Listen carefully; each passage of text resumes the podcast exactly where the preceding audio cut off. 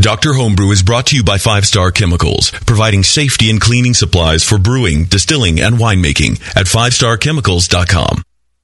Doctor, look. Stand aside, nurse. I'm Dr. Homebrew. Stand clear.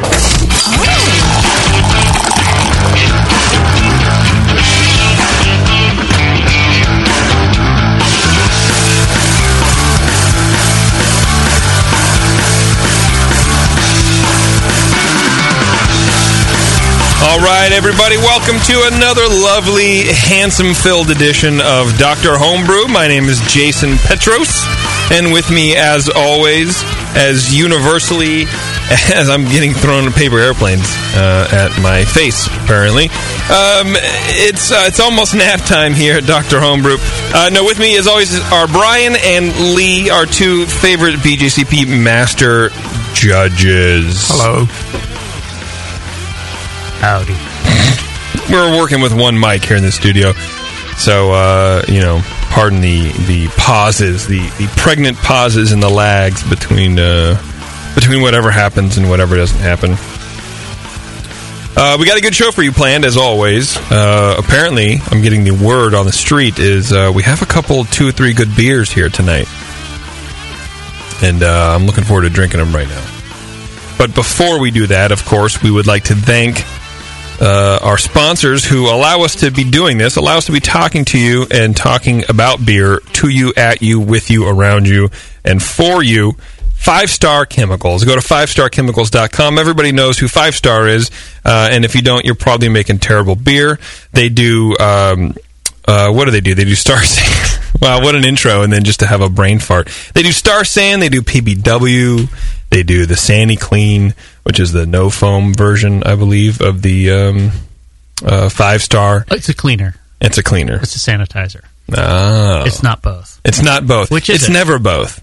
It can't be both. Get past the brain fart. Which is it? It's a sanitizer. Good. Hey. See? yeah. Yes. There you go. You're you're all here. You're all here. You're back. You're I'm with focused. it. You're in it now. I'm Hey, laser question focused. for you. One of Yes. the things they said in that intro, they do equipment. They do equipment and chemicals for brewing and distilling. When are we gonna have a distilling show? Uh, you know, Just off the top of my head, it- just just just, off the you know top of that, the that word floated out. Um, when are we going to have a distilling show? As soon as it becomes legal to do, uh, uh, Oh. not hypothetically. Not hypothetically. So Yeah. we can't do a hypothetical distillate show. Uh, we could, I suppose. We can talk about it. Hypothetically. Hypothetical Right. talk about it. Right. Doc would have to be involved, and then uh, Uh, now, now you're incriminating. I would never do well because he's he's done a lot of reading about uh, commercial distillation and He's and, very knowledgeable. Yeah. in European journals. right. I imagine they have journals in Europe, right? They have lots of journals in Europe. Europe. It's Europe, yes. Right. But uh, so if you're into that, if you're into, especially if you're on the commercial side, go to Five Star because they have all that kind of stuff. But for us uh, home brewers, they have all the safety equipment, uh, gloves and glasses and boots and all that kind of fun stuff that we'd like to put on and protect our eyes and, and hands from all the stuff that we touch. And it will kill bugs that might otherwise live in your hooch. That's true. Absolutely. If you're if you're not if you're using one of those uh, sanitizer cleaner all in one encompassing powder things that you kind of just throw in there and you think that you're dosing everything fine, uh, you're you're not. You just it's not going to happen. So uh, please go to fivestarchemicals.com and learn why you should clean before you sanitize. That's the proper step. And of course, uh, with us uh, is Brewtoad. Go to brewtoad.com slash Dr. Homebrew, DR Homebrew. Uh, and what is Brewtoad? Brewtoad is an online software um, for recipe formulation, recipe logs. You can log all your stuff there. You go on, make a free account, totally free. You don't have to pay for anything. Um, throw your recipes in there. You can make notes. You can take notes. You can keep notes in there, and then I can go look them up if I'm ever interested in brewing something you guys uh, do. But more importantly, all the guests on Doctor Homebrew upload their software, upload their uh, recipe rather to Brewtoad. so while you're listening to this episode of, of, of Dr. Homebrew, you go over to brewtoad.com slash Dr. Homebrew and you can find whatever episode you're on and uh, and look at the notes the BJCP notes, and you look at the brewer's recipes. Uh, so it's kind of cool. It's a cool thing they're doing over there for us at Brewtoad, and, and we really appreciate it. So uh, show them some love. Go to brewtoad.com. Throw up all your uh, your recipes so the world can see. I think they, I forget the amount of crazy recipes they have, but they have like 45,000 home brewers on that thing. So uh, if you're looking for a hard to find recipe, uh, I I guarantee you Brewtoad will have it. So check them out, brewtoad.com. That's like a whirlwind of uh, intros and announcements. I'm dizzy. You should be dizzy. You deserve it. I don't know what that means. Uh, what I'm not sure either. What does that mean? do I deserve to be dizzy? Sure. I, it can be fun up to a point. How Well. dizzy do I deserve to be? I don't know. It depends on what you're huffing on it. Pleasantly So- spinning or falling over and, and getting sick? well, that's a good. That's a good question. Not, I don't deserve to be sick, do I? no, you're fine. I'm fine. You're doing all right. Right. You're doing all right. Thank Uh, you. I feel so validated. So uh, we have two in studio guests tonight. I kind of like these shows. It's a different little vibe uh, than us normally just kind of going, "Why isn't Skype working? Why isn't it working?" Um, so I, I I really enjoy uh, when when local people come in. If you're if you're local or if you want to make the trip, come on down to the glorious uh, Brewing Network studios and and we'll drink your beer right in front of you. We give you a face shield just in case you might need it. Uh, no, so we have what do we have uh, coming up here, um, Brian? I heard we have a, a, a Flanders style dry Irish stout that has been soured to some extent. What would you call that? specialty? Yeah, that's how you would enter that as specialty category. Twenty three. Yep, you bet. Yeah, I guess there is no like Flanders stout category. I mean, I guess you could try the 16E, but I don't know what it would do next to some of that stuff.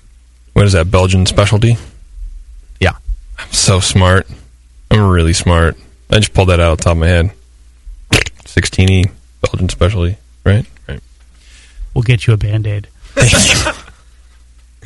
Thank you. I appreciate that. All right, let's take a break, and then when we come back, uh, we'll be drinking this Flanders Stout. We just made a new style category, by the way. Look, if Black IPA can be its own like fucking thing, Flanders Stout is now Flanders stout. right. it's the next big thing. 16F Why category. not? We've got West Coast Stout, though that's not really a style, although it almost is. Right. All right, it's American Stout. I thought we should do because we talked about black IPAs on uh, on the session a while ago, and uh, uh, American black stout. Uh, uh, uh, Amer- uh, oh, fuck, I forget now. American black IPA or American black ale. Yeah, thank you very much. H- How about a Um, black I thought that was Berliner great. Black Berliner Weiss. Why not? You can just throw anything in there and it'll be fine. There is already a dark American lager. Look at you, smartass. We're gonna take a break. When we come back, we're gonna be drinking this this dark Flanders uh, stout that's not American, and uh, it smells really good. So stay tuned, everybody. It's Doctor Homebrew.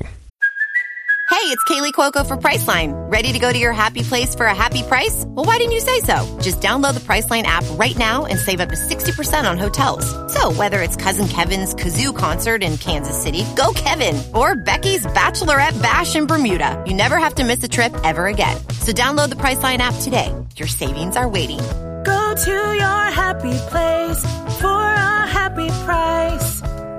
Go to your happy price, Priceline. Do you know the three most important rules in brewing? Sanitation, sanitation, and sanitation. And no one does it better than Five Star Chemicals. Five Star knows sanitation. You can only sanitize clean equipment. And Five Star knows how to clean too. For craft brewers and home brewers, Five Star has what you need to keep your fermenters, serving tanks, kegs, and draft lines sparkling and free of any beer spoiling bacteria. PBW, caustic, acid cleaners, Star San, SaniClean, lubricants and defoamers, pH stabilizers, and more. Five Star Chemicals has cleaning supplies, safety supplies, heat exchangers, pumps, hoses, and valves. And Five Star is proud to offer eco-friendly products that exceed customer expectations. If you have a cleaning problem, you need the Five Star solution. Visit 5starchemicals.com or call 800-782-7019. 800-782-7019 and get the Five five star treatment today. This Mosaic Pale Ale from Rebel Brewer is delicious. Yes, I enjoy it too. Wait, did you hear that? It sounds like a velociraptor. Why would a velociraptor be here? That doesn't make any sense. He's going for my beer. I'll stop him. Oh. It looks like our frightening friend just has a thing for Rebel Brewer hoppy beers. RebelBrewer.com has the largest selection of grains on the planet. And if you order before noon, most orders will ship the same day. Two thirds of the country gets their orders in two days or less. Rebel Brewer, the velociraptor of homebrew shops. Why wait? Quick, flexible, speedy, fast, not slow and fast and speedy. Visit rebelbrewer.com today. I'll rip your face off. Oh, and he'll totally do it too. Visit today at rebelbrewer.com.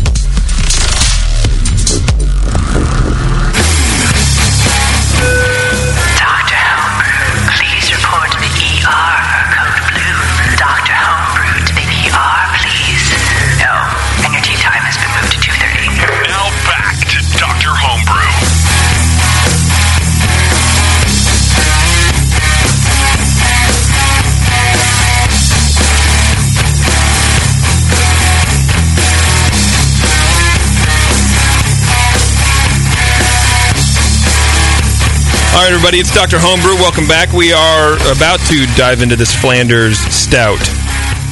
This Flanders Stout. Or technically, what is it, Mr. Technical? It's a dry Irish stout that was entered in the category 23 as being soured and barrel aged in the style of a Flemish ale. Wow. You should write a Was book. it barrel aged? It was barrel aged. It was okay. Oh. We're both learning things here. This is a room of learning. This is a safe room. We, we're here to learn about each other. Rooms of learning are never that safe. Well, maybe. Everyone has to wear gloves, though. Uh, and uh, the brewer, we have Sam here with us, but unfortunately, um, he has no microphone because our mixer is still traveling back from GA Biff, Jabiff, Gabiff. So, uh, apologize. We're just going to talk and talk and talk, and then we're going to bring Sam in on the mic. And uh, I could lend him my cell phone and he could Skype in from it from three how- feet away. we know how well that works. Uh, so, why don't you guys go ahead and fire uh, fire off some uh, some words of encouragement to Sam here? I'll let you guys arm wrestle to see who goes first. All right. Um, yeah, this is Brian wins. This is Brian. I just grabbed the mic and pulled it over my way. So Lee's trying to pull it back, but I won't let him. Uh, I don't think so should. yeah, the specialty beer with the dry Irish stout base uh, and uh, Flemish. We'll figure out a, for a good name for this. This is the second show of the month here, isn't it? Uh, or the second show of the night, we, as we call it.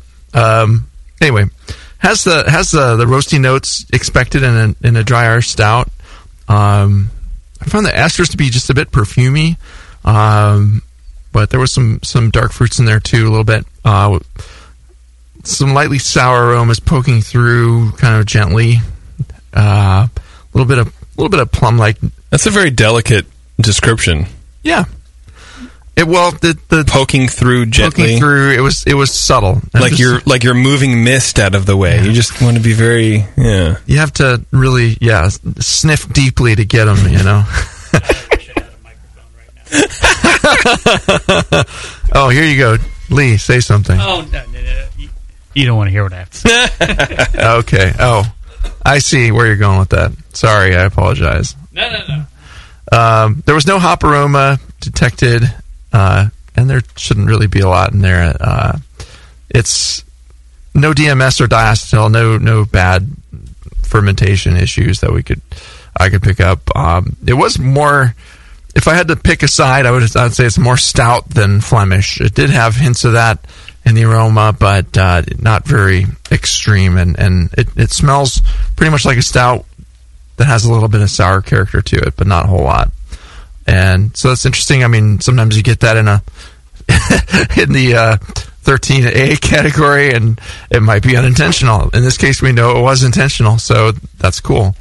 Um, the color was deep black. It had some kind of ruby highlights at the corners of the glass. You could see it seemed kind of clear, but hard to tell with a beer like this. It's pretty much opaque.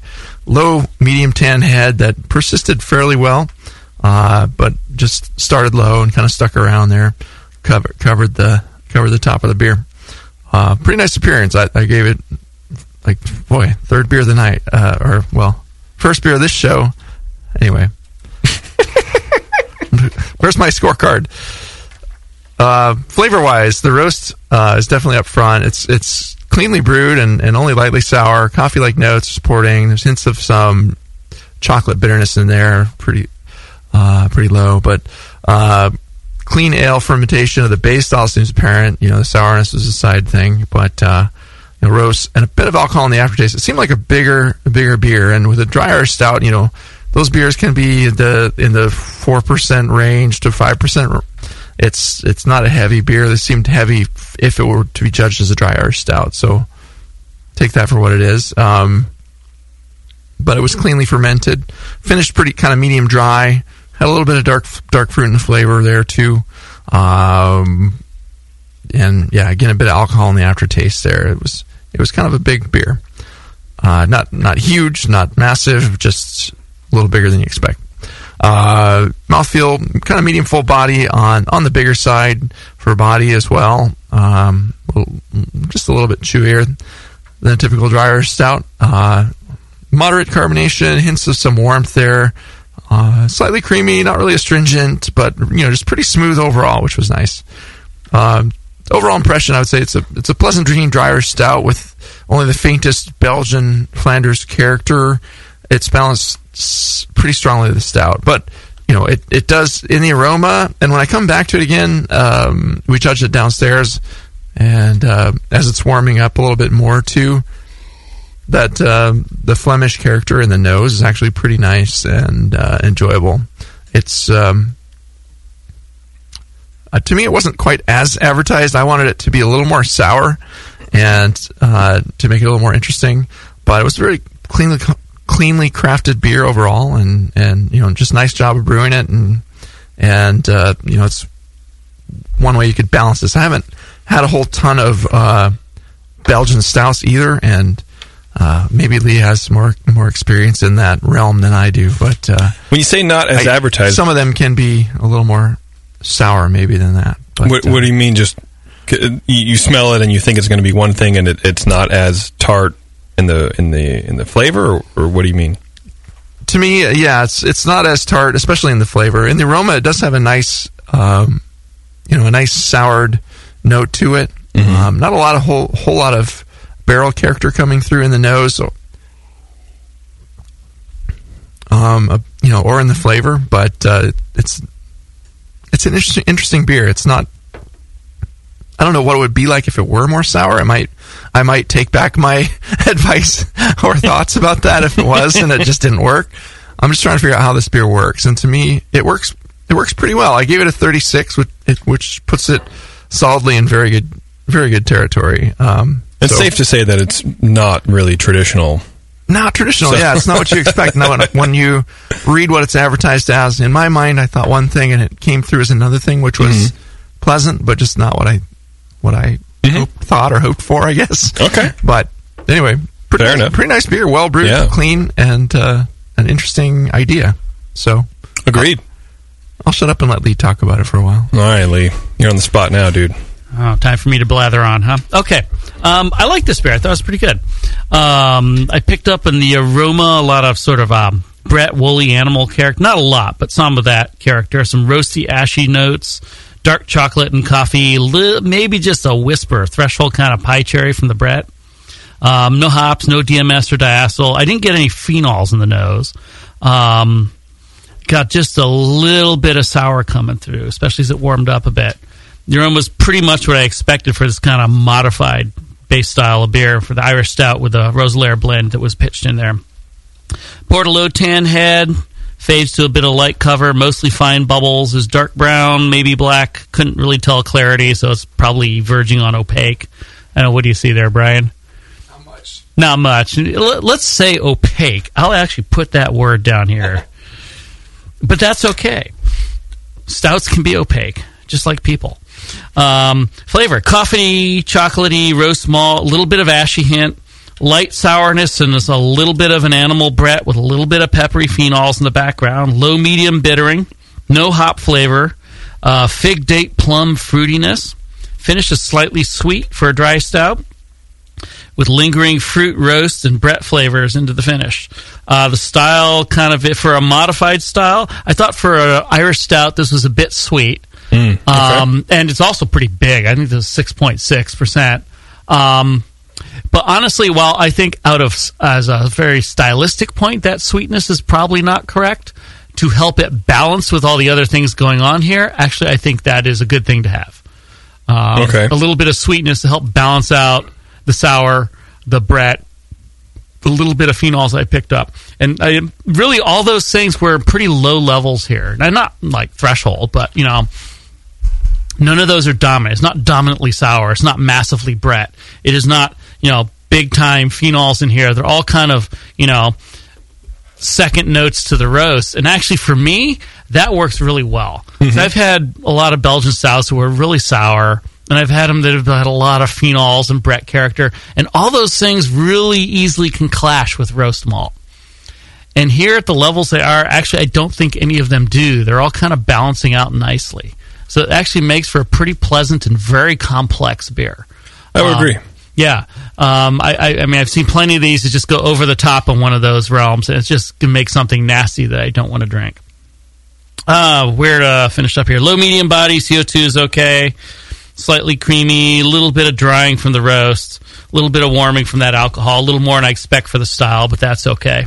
Um, there is a lot going on in this beer, but it's very well balanced. The sour and the roast, like I said, they can go bad places, and the Brett phenols, I mean, especially phenols and dark malts, roast malts, can get into nasty territory pretty fast. Yeah. Um, but they were restrained enough here that actually stayed interesting as opposed to bad. So I think actually the balance was very well done in this beer. Um, it's a bit sweet for the base style, but given what was being achieved here, I wouldn't really hold that against it. I wouldn't really change a whole lot in this beer. Uh, more Brett or more sour, I think, would hurt the balance.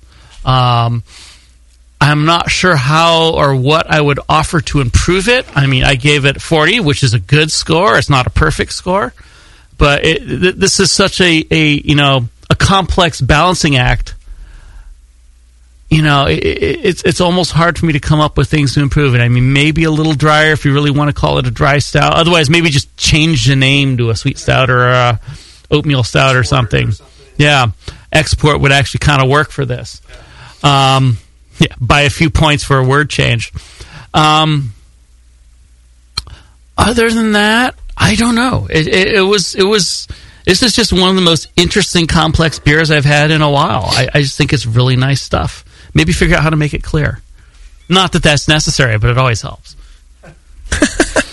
but yeah, good beer. Nice job. A very interesting blend. Um, one thing which I didn't pick up in here was much barrel character. This was barrel age. I mean, there's a little bit of kind of a drying on my palate late, late in the after finish that I, I might attribute to sort of a lignin woody kind of thing, but it didn't really come through in the flavor very much. So I'd be curious to hear what sort of wood was used in this and how you approach that.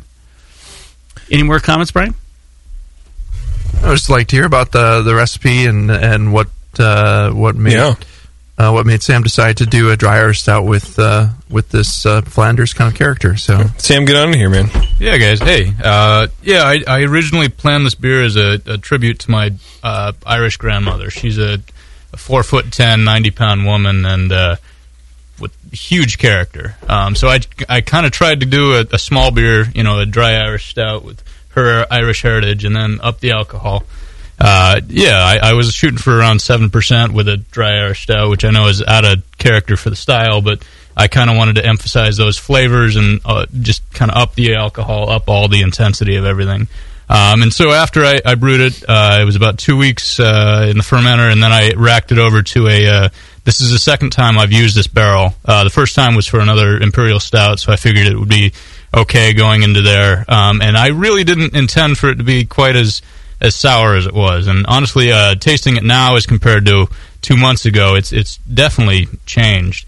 Um, two months ago, I was getting big dark cherry fig notes that I'm not tasting anymore. It seems like the Brett has taken over a little bit more now. Uh, kind of dried it out, a little more barnyardy kind of flavors going on. Uh, whereas two months ago, like I said, it was just fruit bomb. Um, it was uh, totally out of character for a stout, but it was, it was still tasty. And that's when I printed up the labels and made all, and sent out the bottle. So that's probably what you guys are looking at. Um, but beyond that, uh, yeah, it was in the barrel for about six months. Uh, it was next to some Roeselare and some Lambic barrels that I was doing, and I think that's kind of where the uh, the sour influence came from. So. Uh, I'm glad it worked out quite well. Uh, I, I I I was actually out at sea for about six months, and I came back and I tasted this barrel, and it had just the right amount of sour character. So I filtered it down to one micron and then bottled it up. So I hope to catch it at the right time, and it seems like I got it right in balance. Um, yeah. It should be clear then. It should be nice and clear. One micron and you can't see through it. At the corners, though, you can see it's pretty clear. If you if you tilt it in the glass and you get to the edge, it looks it looks Oh, yeah. clear. It's just very dark. Yeah, I was saying one micron, you can't see through it. It's just really dark beer. That's awesome. How many barrels do you have go, uh, going at a time? Uh, I've got about four uh, 20 liter barrels going right now. Uh, so this one, it was uh, it was a clean barrel, and I just pitched a Flanders Red into it. So now I've got three Flanders and a, a Lambic barrel going right now. Wow, it's pretty good, man. Uh, you guys, you have any follow up questions for Sam at all on his process? Bring back some more beer. Bring that Flanders when it's done. I bet that'll be nice. That's more of a demand. Uh, Do you have any questions for the guys, Sam, on, on, on the feedback they gave you? Uh, no, I, I mean, it, I was kind of thinking maybe export would be a little better, but do you think the, the is it just the sweetness that you would categorize as maybe a little higher, along with the alcohol, or is it some of the flavors you're picking up? Yeah, both the the sweetness of it and the and the alcohol level and the kind of tropical fruit character you get a little bit in there. It's it's um, and a little bit of the dark fruit that's in there. That you know that's pretty sta- uh, uh, pretty standard for that kind of the foreign export stout. So yeah. Um, yeah, sometimes just playing with the words on your score sheet can, like Lee said, score you a few extra points. And um, I would leave off the barrel aged comment too, maybe, and just if it if it's not quite coming through as strongly, you know, you're not getting a lot of vanillins in this and a lot of, um, you know, there's no booze or anything, but um, yeah, just just don't declare that, you know. But yeah, whatever works for that, and that's just a fine point. But No, I say yeah. I, I think as an export, it might score a little better, but you know, keep it as an Irish if that's what Ethel would like. No, that's that's what this is really all about. Um, and as for the barrel thing, there was no spirits in this barrel. I take it. No, this was a clean American oak barrel. It had just been used the once before for a uh, uh, imperial stout. Right. Okay. Yeah. Um, I would consider seconding Brian's comment then because the wood doesn't come through that much, and people often look for wood and booze as soon as you say barrel. So you probably want to specify, you know, unused barrel or something just to get them not looking for bourbon and coming up without it. But um, this is really nice. A, a beer like this with this sort of complicated three or four way blend is a really hard thing to do. You've done a really nice job with it here. I think this is really wonderful. Excellent. I agree. Howard Johnson is right. Yeah, very good job, man. I appreciate that. Uh, do, oh, do you enter this at all in competitions? Have you ever entered it Uh. I haven't yet. I've only got about one uh, one bottle left, and I'm getting married next year, so I'm hoping to take that over there as a Oh. grandma. Nah. Oh, oh, give it to your grandma Uh, well, she's not with us anymore. Oh, okay. So, uh, yeah. on vacation. Well- no, just, I don't know. I don't know. Still, still getting used to hosting a show rather than just being a jerk on the sidelines, making stupid comments like that. There's a difference. there might be. I don't even know. I- I need to go to another show and see if it runs differently. It doesn't. Not any of these though. No no. No. like uh, some NPR. Well, um, today the uh, bad news is that yeah, I don't know, whatever. Anyway, uh, we're gonna take a break, and then when we come back, we're gonna try some Russian Imperial Stout. We're just gonna kind of keep stepping up incrementally uh, as Amp we go, up. and then we're all gonna drive home. It's Doctor Homebrew. Stick with us. Dude, you know what beer this is? Oh, uh, no, all the labels are falling off. Yeah, or the ink is run. Well, if it's the pale ale, you're good, but stay away from the quote unquote Belgian. Oh man, this guy needs to get some grog tags. Grog tags are reusable, write on, wipe off commercial grade bottle labels for your brew. The guys at Grog Tag are homebrewers. They wanted great looking, sturdy labels for your bottles, buckets, carboys, kegs, and growlers. They also wanted a label that not only looks good, but can be easily removed and reapplied during bottling without without that nasty glue residue being left behind. No residue, water resistant, and ice chest approved. Grog tags stay on in water or an ice chest, and they stay legible. Visit grogtag.com to customize your label or coaster from dozens of different templates for free and see how awesome your bottles can look. Ah, it's that pseudo Belgian. Yeah, we're getting him some grog tags, dude.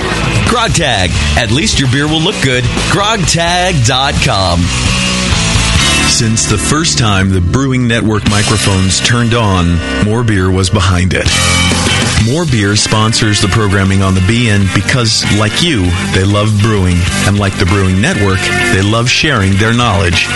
Morebeer.com isn't just a website to place your next equipment or ingredient order. Morebeer.com also gives you access to free beer information that will make you a better brewer. Go to morebeer.com and click into the Learning Center. You'll find podcasts, technical facts, video tutorials, and more, including access to The Buzz, More Beer's social network of more than 5,000 members. And some of them might even be crazier about beer than you are. Get over to morebeer.com today and take advantage of The Buzz, the forum, the Learning Center, and make sure you're signed up to receive the newest More Beer catalog. More Beer, bringing you absolutely everything for beer making.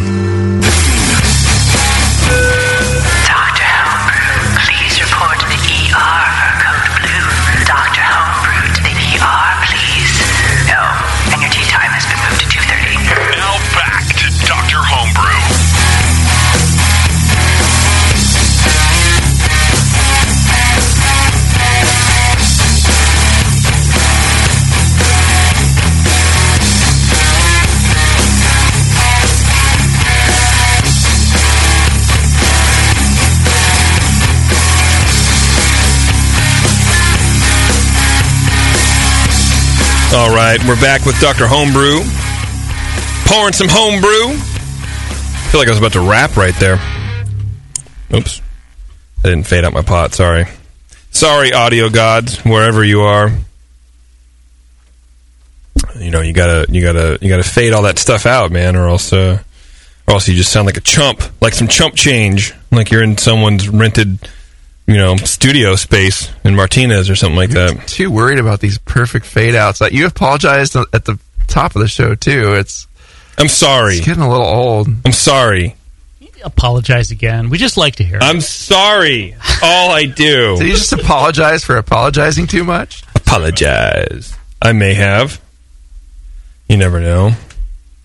Uh, okay, what do we got going on here right now? We have uh, Russian Imperial Stout from Dylan, right? I get that right? And Wes. All right, and Wes. All right.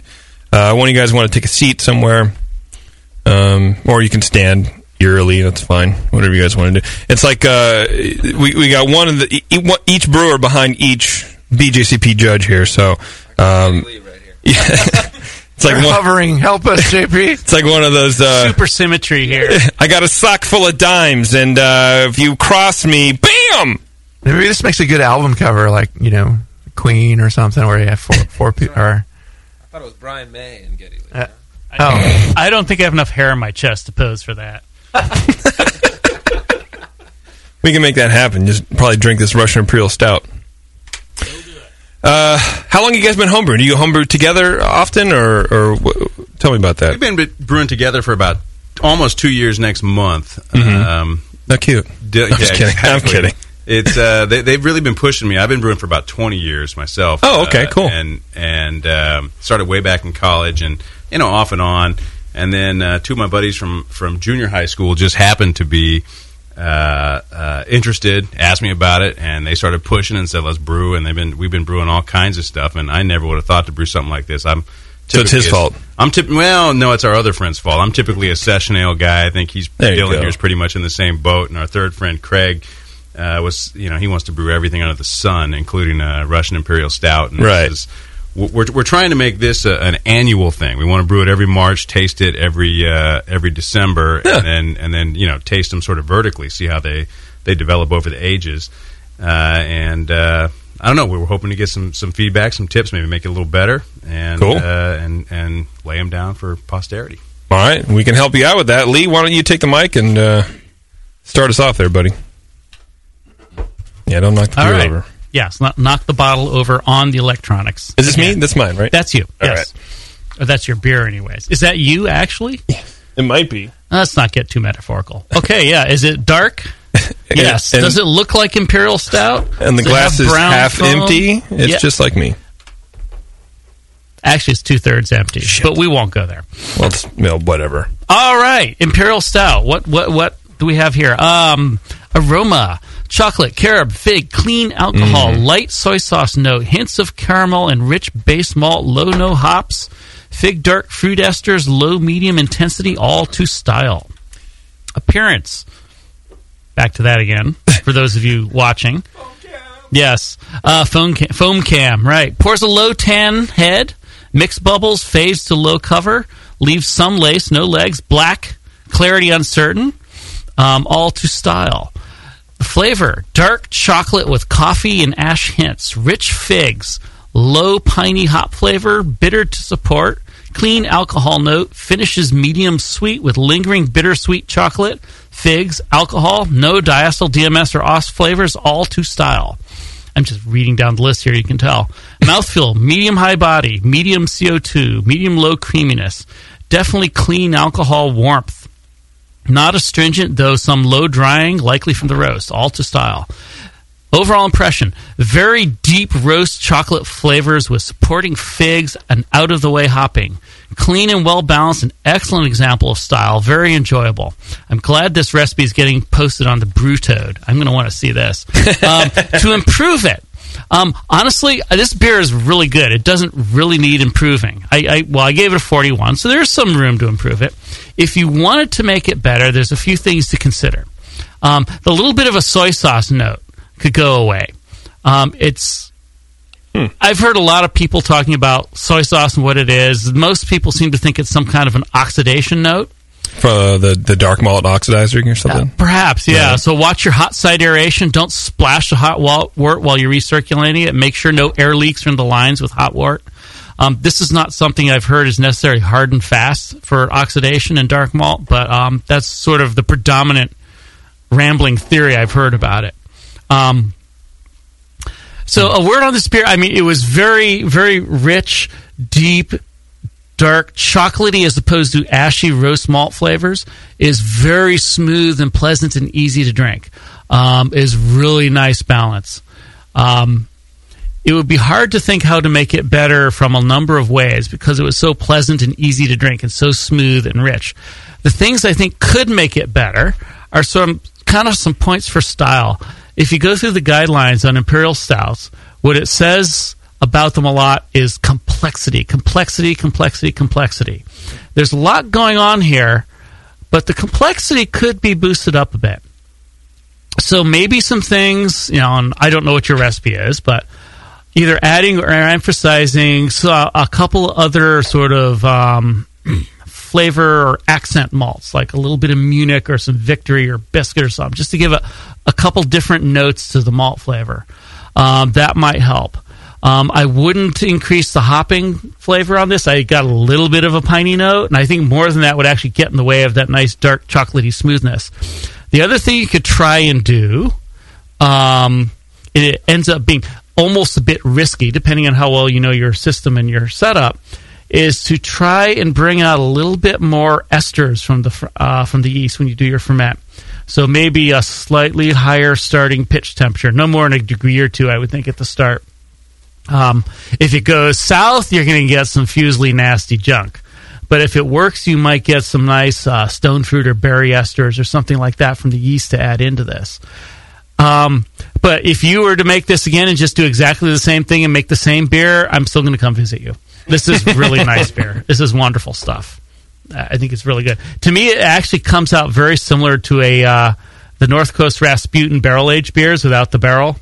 It's a very close copy of that kind of that dark, heavy chocolate without being heavy on the ash kind of flavor profile. That's a really nice thing. I think you guys did a good job. Thank you very much. One, one of the things we did was it's it's it's uh, White Labs 01 California California ale yeast, and uh, we we pitched it at 64, which is pretty cold. I mean, are you thinking maybe go up a degree, two degrees? What are you thinking? You know, getting yeast to perform like that, it's not a it's not always a matter of you know bump up two degrees and get X. It's kind of knowing your system, knowing your yeast, knowing your profile. It might take some experimentation. I wouldn't bump it up a lot. So sure, two degrees higher at a start is probably a good place to try. Um, I don't know they go any higher than that. Not a first time on, on the first time around, anyways. Um, it's basically a guess. Um, in the end, I mean, breweries that turn this stuff out professionally are brewing the stuff repeatedly. They get to know their yeast like the back of the hand and exactly how it will perform. It's hard for most home brewers to get there because they usually don't use the same yeast and the same beer that frequently.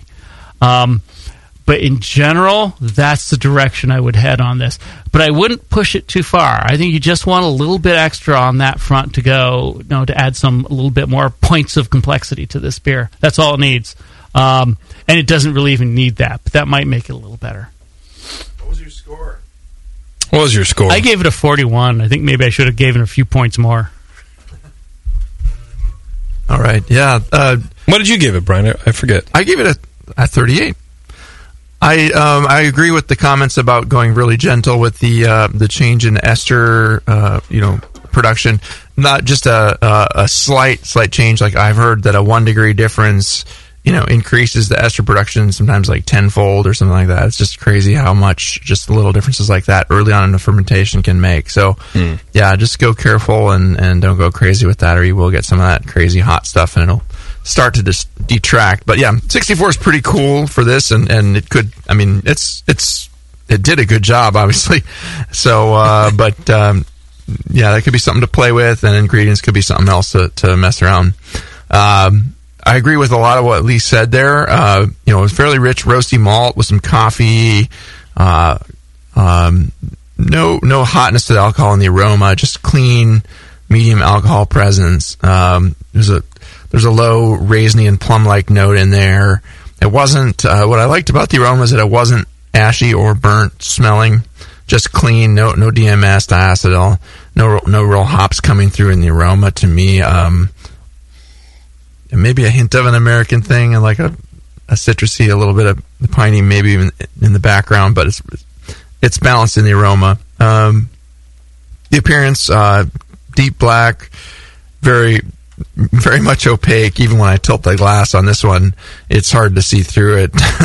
uh, you know, some reddish hints at the corner of the glass. That's all I got. So, kind of a you know, low tan head that persisted uh, only briefly, but that's what happens when you have this much alcohol in a beer. Uh, the head just drops right down, and uh, that's totally expected. So, full points for appearance. Hey, four out of four for tonight. There's my scorecard. Check it off. Uh, very rich. The flavor, very rich roastiness. Our brewers are doing great. Um, very rich roastiness, intense, and just a bit of smoke-like character in the flavor. I thought it wasn't there so much in the nose, but uh, in the flavor you get a little bit of that. Uh, just from how much roast is there, there's like a bittersweet chocolate morsel kind of flavor in there. Below that, um, pleasant. It was. Um, oh, it tasted pretty young. Was, I have to say, it was just a touch rougher on the edges, and and letting a beer like this age uh, a little bit longer. It seems seems young. How how long ago did you guys brew this one, uh, guys? Yeah, so we, we brewed it in April, and really the reason we brought this in is we're hoping to make this literally year after year. We put down 10 22s, and we're hoping to get together and drink it every year for the next until it's terrible, you know? So um, that's the plan, to put it down for a while. Cool, thanks. Yeah, That's a Um, good plan. That I is like a good plan. Save it and drink it, and save it and drink it, and then make some more and drink that. Um, yeah, the the hops were pretty low in the flavor too. It wasn't, uh, you know, the bitterness level I thought was just right with the balance, uh, the roast and the malt that's in there. If you went too crazy with that, it'd get a little little heavy and crazy. Um, finish is kind of semi sweet. Um, yeah, a bit a bit. Um, there's some alcohol in there definitely, but not uh, not really rough. I think that any kind of roughness to the alcohol will age out as you let it sit around a little longer too. It's it's pretty smooth alcohol in the nose and just in the flavor. I got a little bit of roughness to the alcohol, but not bad. Uh, fairly full bodied with a medium low carbonation, fair amount of alcohol warmth, slightly creamy, not very astringent. And despite the, how much dark malt is in here, that's that's a nice achievement because it's a pretty smooth beer, pretty smooth on the palate, and a nice job there. So mouthfeel wise, it's right in the neighborhood. Uh, so it's an, it's a pretty aggressive and, and young seeming imperial stout. Just a bit just a bit rougher on the edges. It could benefit from some aging, even extended aging. Save some of this for years if you can, and see what it tastes like. If it starts going south, then just drink it faster. but um, yeah, block party. Very cleanly brewed and, and tasty stuff. I would, um, yeah, you might reduce that. The, the aging it will reduce the, some of that smokiness in the flavor probably, and uh, it's it's not really ashy or acrid or anything. So uh, it's not that, that's a fine point. Um, you know, you could back off the darkest roast malts just a little bit and bring up some of the, the chocolate and maybe some caramel in there, some some other malts that Lee mentioned, uh, because it did to me lack a little bit of the depth too that and the complexity that you really want in a uh, Russian Imperial style. But it's a smooth Russian Imperial Stout and it's very drinkable. Has a lot of the flavors you want in there. Very nicely brewed, and again, it's hard to make a such a big beer like this. That's that's this smooth and drinkable. So um, you know, be careful what you adjust with it and go slow. Maybe adjust one or two, one thing at a time, preferably, or maybe two if you really know you, there's something you want to change and something else you might want to tweak. So, um, but yeah, great recipe. I gave again, I gave it a 38, and that's uh, in excellent territory. We're both in excellent territory on this beer, so I think it's a very nice job. We've had some really nice stuff on this this segment here. So I agree. Thanks, guys. Cheers. Um, what what do we want to what do we want to learn from them? What can you go through your recipe a little bit? Uh, what what malts were in there? Can you guys talk about that a little bit? Do you have the sheet? We'll dig it up, digging it up on the phone. Um, no, yeah, I think it's with your cooler. Okay. Well, just Let's see. You can do off the top of the head. had, That's fine. uh, It had two row. It had about seven percent roast barley, four and a half percent special B, uh, and about two percent of chocolate, uh, pale chocolate, two percent, and two percent of uh, of um, uh, like a sixty love caramel. What do you guys think? Pretty good, pretty good grain bill start. Sound it tastes good. Yeah. Um, how, what was the starting gravity on it? One hundred. One hundred, and the finishing 29. Okay, and how many IBUs? One second. We're going to quiz. Are, is, do, you, do, you, guys send in this recipe to go up in the brew toad? We, not yet. Not yet. We will post Oh, definitely do. I'm going to look at that. It was uh, 72 IBUs. 72 IBUs. Ah, not that bitter for such a big beer. Right. Interesting. And what sort of flavoring hops you put in there? Goldings. Goldings. Okay. How much?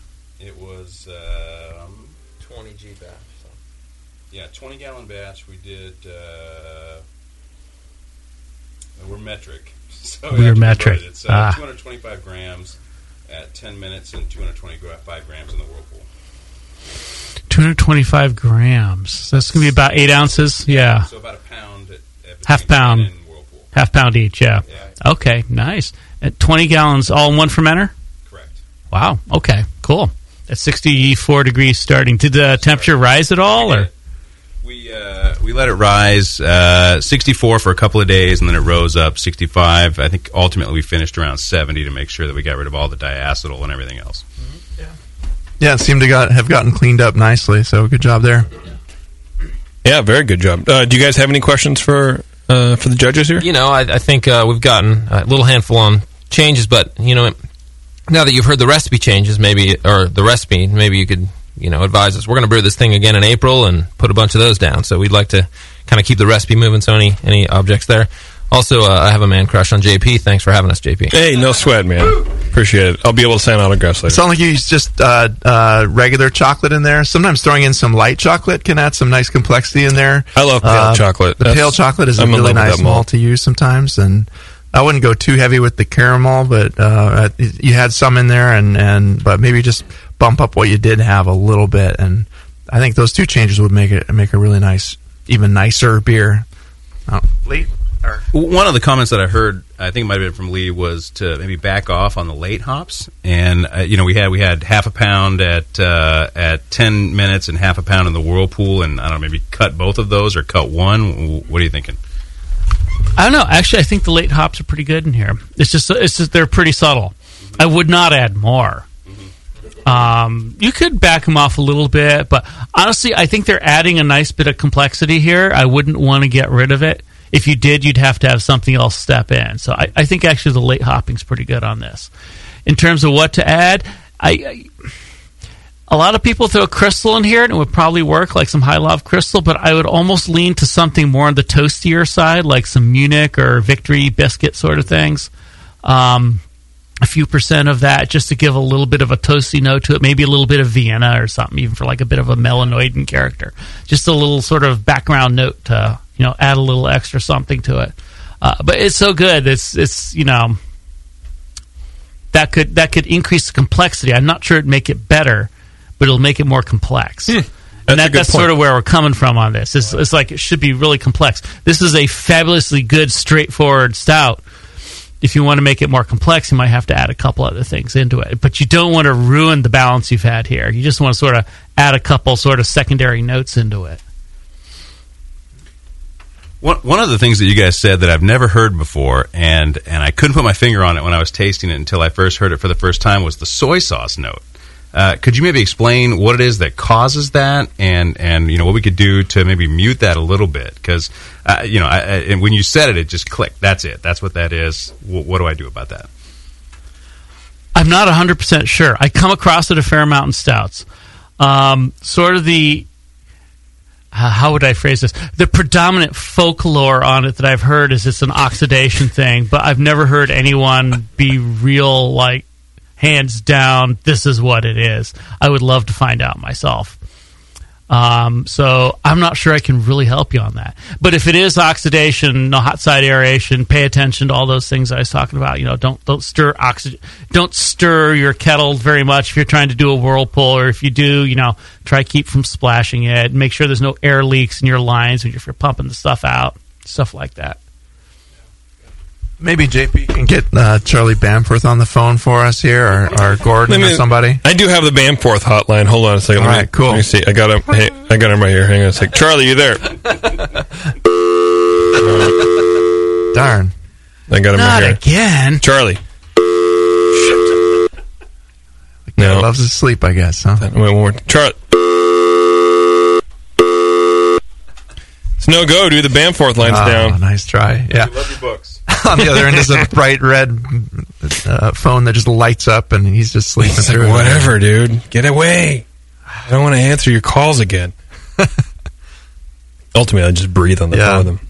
And like like Lee said though, if you do pull something, if you do push something up, you might need to pull something else back a little bit, or is what I was thinking when he said that. Mhm. So it, it will change the beer. So be careful with that. And and but I do agree that that some toastiness in there would be nice too. And it it does have a fair amount of like bittersweet chocolate. Some more fuller chocolate flavors would be nice. So maybe you know a little bit of each and see what happens. But yeah, experiment slowly.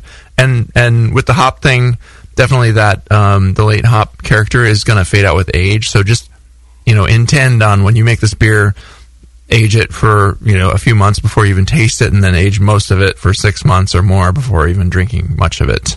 So that's my advice. It's a good, it's a good beer for the undertaking you guys are trying to do. Definitely, you know, uh, it'd be interesting to to to get that vertical ten years. Is this what what number batch is this? The first one. Yeah, April. Man, well, you guys are already off to a good start. tell you that. All right, yeah, gu- you, yeah. you could do worse than to just make this again. and again and again. Seriously. That's true. Well, we appreciate it, guys. Thanks very much. Yeah, well, thanks for coming all the way out here and uh, and bringing us your beer. More importantly, we're going to take a break, and then when we come back, we're going to do a little mini wrap up, and then uh, get out of this sweat box we call a studio. Uh, hang on a sec, it's Doctor Homebrew. That's it. I've had it. I am never putting hops in my beer again. What? Why? It's just too ridiculous. Insane prices, stupid contracts, high shipping costs, crappy selection. Dude, you need Niko Brew. Niko Brew will rock your fing face right the f- off your fing skull. $5 shipping to all 50 states, plus fantastic international rates get you low prices on Niko Brew's great selection of hops and more. Whether you're a home brewer, a pro brewer, or a homebrew shop owner, Niko Brew can get you the hops you need in increments big and small, single orders, spot buys, or full contracts. And there's only one place to join the uber special secret elite bare bones club where you'll get the best deals anywhere. Holy shit!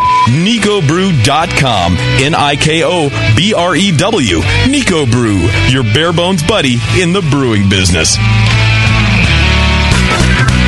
Hello, fellow BNers. This is Sully from the 21st Amendment Brewery located in San Francisco, just two blocks from Giants Park. Before Nico and I opened the 21A and before I was a professional brewer, I homebrewed on my small four-burner apartment stove in a back house in Santa Monica, California, making my extract brews before graduating to the daunting idea of all-grain brewing.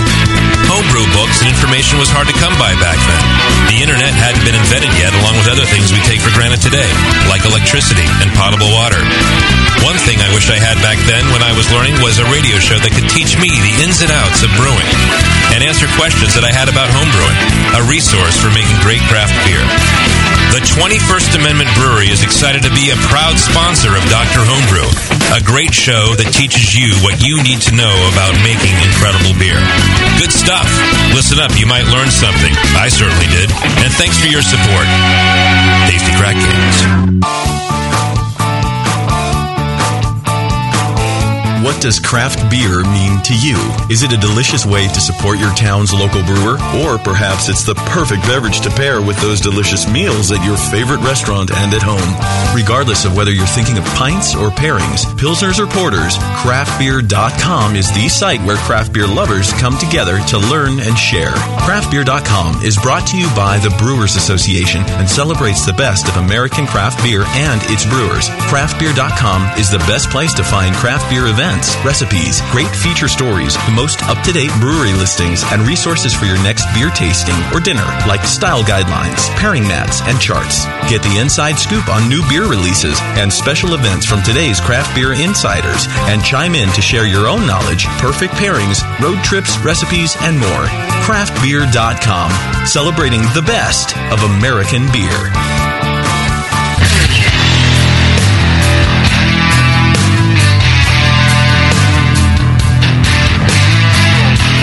Back to the examination.